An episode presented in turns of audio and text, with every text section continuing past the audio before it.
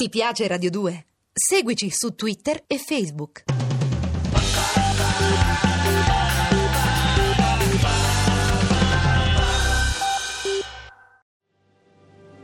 Non è mai troppo cinema. Non è mai troppo cinema, scuola imperfetta di linguaggio cinematografico, questo è sempre. Professore di oggi... Giovanni Veronesi. professore imperfetto, l'hai detto da subito Certo. tu, che ci tieni a che sia professore imperfetto, perché Imperfetto. sennò sembri un oncologo. Sì, se no sembra l'oncologo e la gente pensa che adesso parlo di chemioterapie, di cose. No, no, no. Cecilia era incuriosita dal discorso che riguardava la scrittura, perché Giovanni A parte Veronesi... la malattia che loro hanno in famiglia, insomma, mi sembra che sia Sì, una sì, cosa quello- genetica sì. per Eh, voi, infatti, no? cioè, nel senso che lui, oltre ad essere un grande regista, è uno scrittore di, di cinema, sì. è uno sceneggiatore di cinema, appunto. Quindi, in realtà, in quanto sceneggiatore, la domanda è quanto una persona come te dedica alla scrittura e quanto è importante è la scrittura per fare, ad esempio, la commedia e se ci sono esempi nella tua Ti vengono prima le idee e poi le scrivi o ti vengono scrive? Come funziona?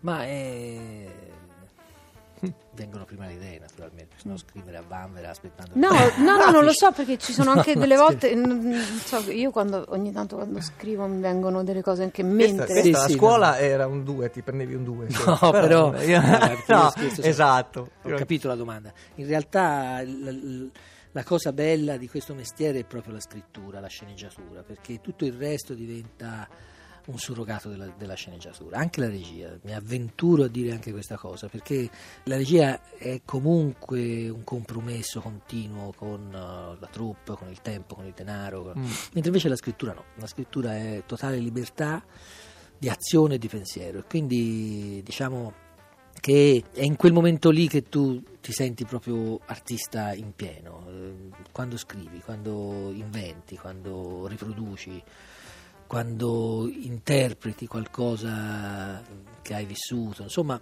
penso che la scrittura sia fondamentale sia per la commedia sia anche per gli altri generi, però per la commedia in modo particolare perché eh, insomma il filo drammaturgico che compone una commedia deve avere tanti momenti e quindi devi saper tenere sul, sul filo del rasoio i Ma è un, è un po' matematica la, la commedia, cioè la capacità di tirare fuori una risata, è un po'... No. Ha, ha- delle regole precise oppure in realtà le regole non... Si, si No. finisce poi per trasgredire a queste regole? Secondo me non ci sono. Chi intende farlo a tavolino, la maggior parte delle volte si vede. Si Ok. vede, si capisce, la risata magari te la strappa pure, ma se il comico è bravo. Ma comunque si capisce che c'è qualche cosa di artefatto. La risata è una cosa che deve venire spontanea e come tale deve arrivare. Perché se arriva pilotata eh, in una barzelletta, tu sai che alla fine dovrai ridere. Riderai sicuramente molto meno di quanto rideresti se tu non sapessi che quella è una barzelletta.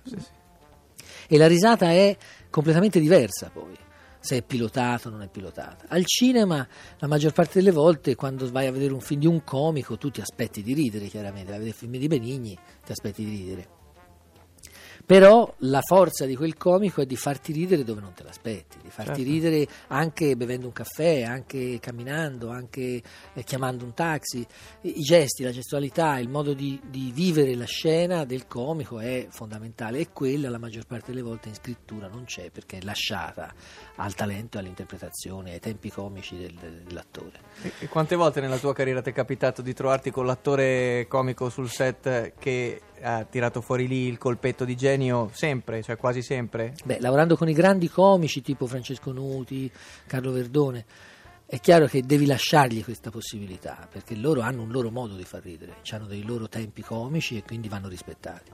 Quando invece usi degli attori che non sono prettamente dei comici, come ad esempio Sergio Rubini o Margherita Bui, che sono attori completi, allora lì devi indirizzarli, devi fargli capire che tipo di comicità e qual è il tempo comico che devono tirare fuori. Se sono dei bravissimi attori riescono a non farlo meccanico, altrimenti la maggior parte delle volte Si sente. eh, si sente un po' la meccanicità del, del tempo comico fatto bene da un attore, però eh, nello stesso tempo leggermente artefatto. E quando hai lavorato con gli stranieri, tipo in, eh, con, con Harvey Keitel o con De Niro, come, come hanno risposto a- al- alla tua scrittura?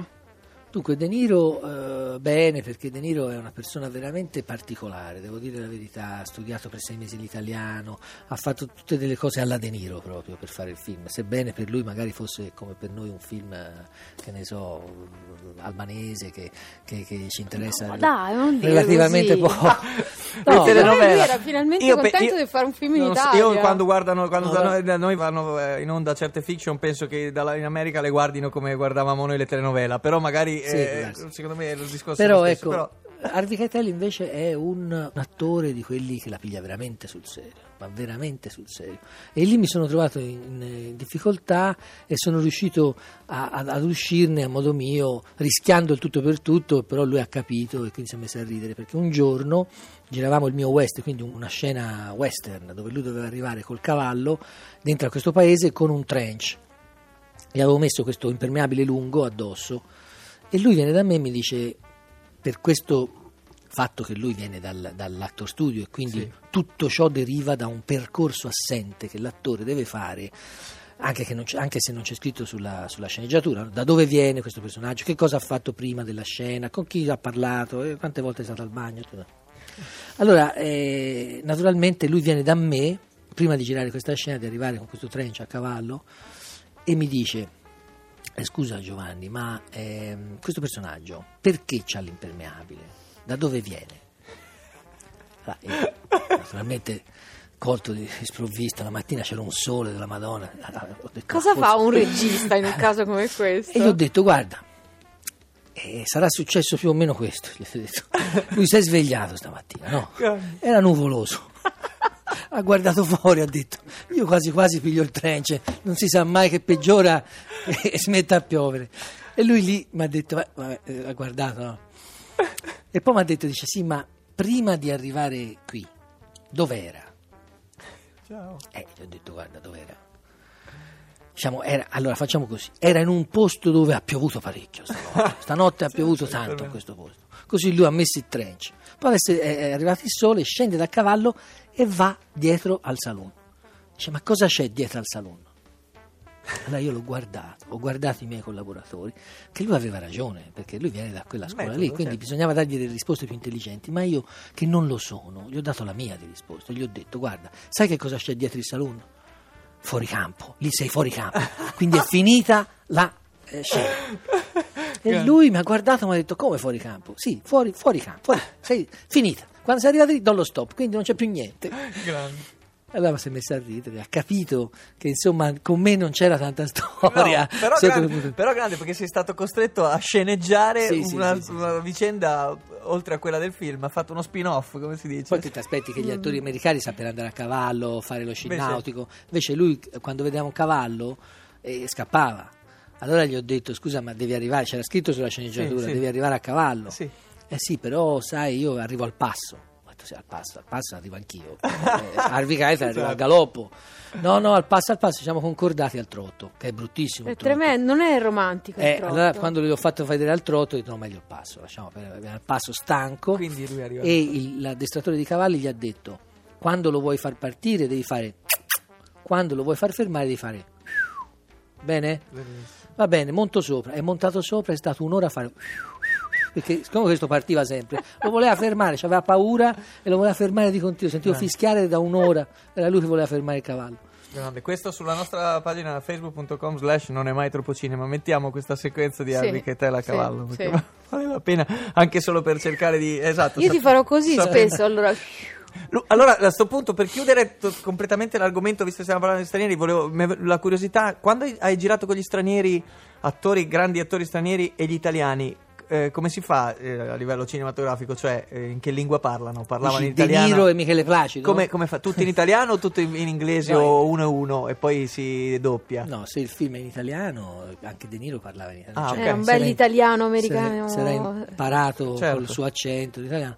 Però la cosa bella era lo scontro tra De Niro e Placido. Placido è un attore talmente istintivo che un, un giorno mentre De Niro parlava e stava dicendo una cosa, ha detto eh, vabbè, eh, c'ha ragione John, eh Bob, cioè uno che sbaglia il nome di De Niro avendolo a disposizione soltanto forse due volte nella vita è un, è un mito. Infatti è diventato il mio mito Placido. Certo, ha lo ragione so. John, eh, Bob, non si può. Fantastico, veramente fantastico. Allora diamo un'indicazione stavolta. Sì, dai, dai. Andiamo a prendere la mela per il pro. Dai, su. Andiamo, va.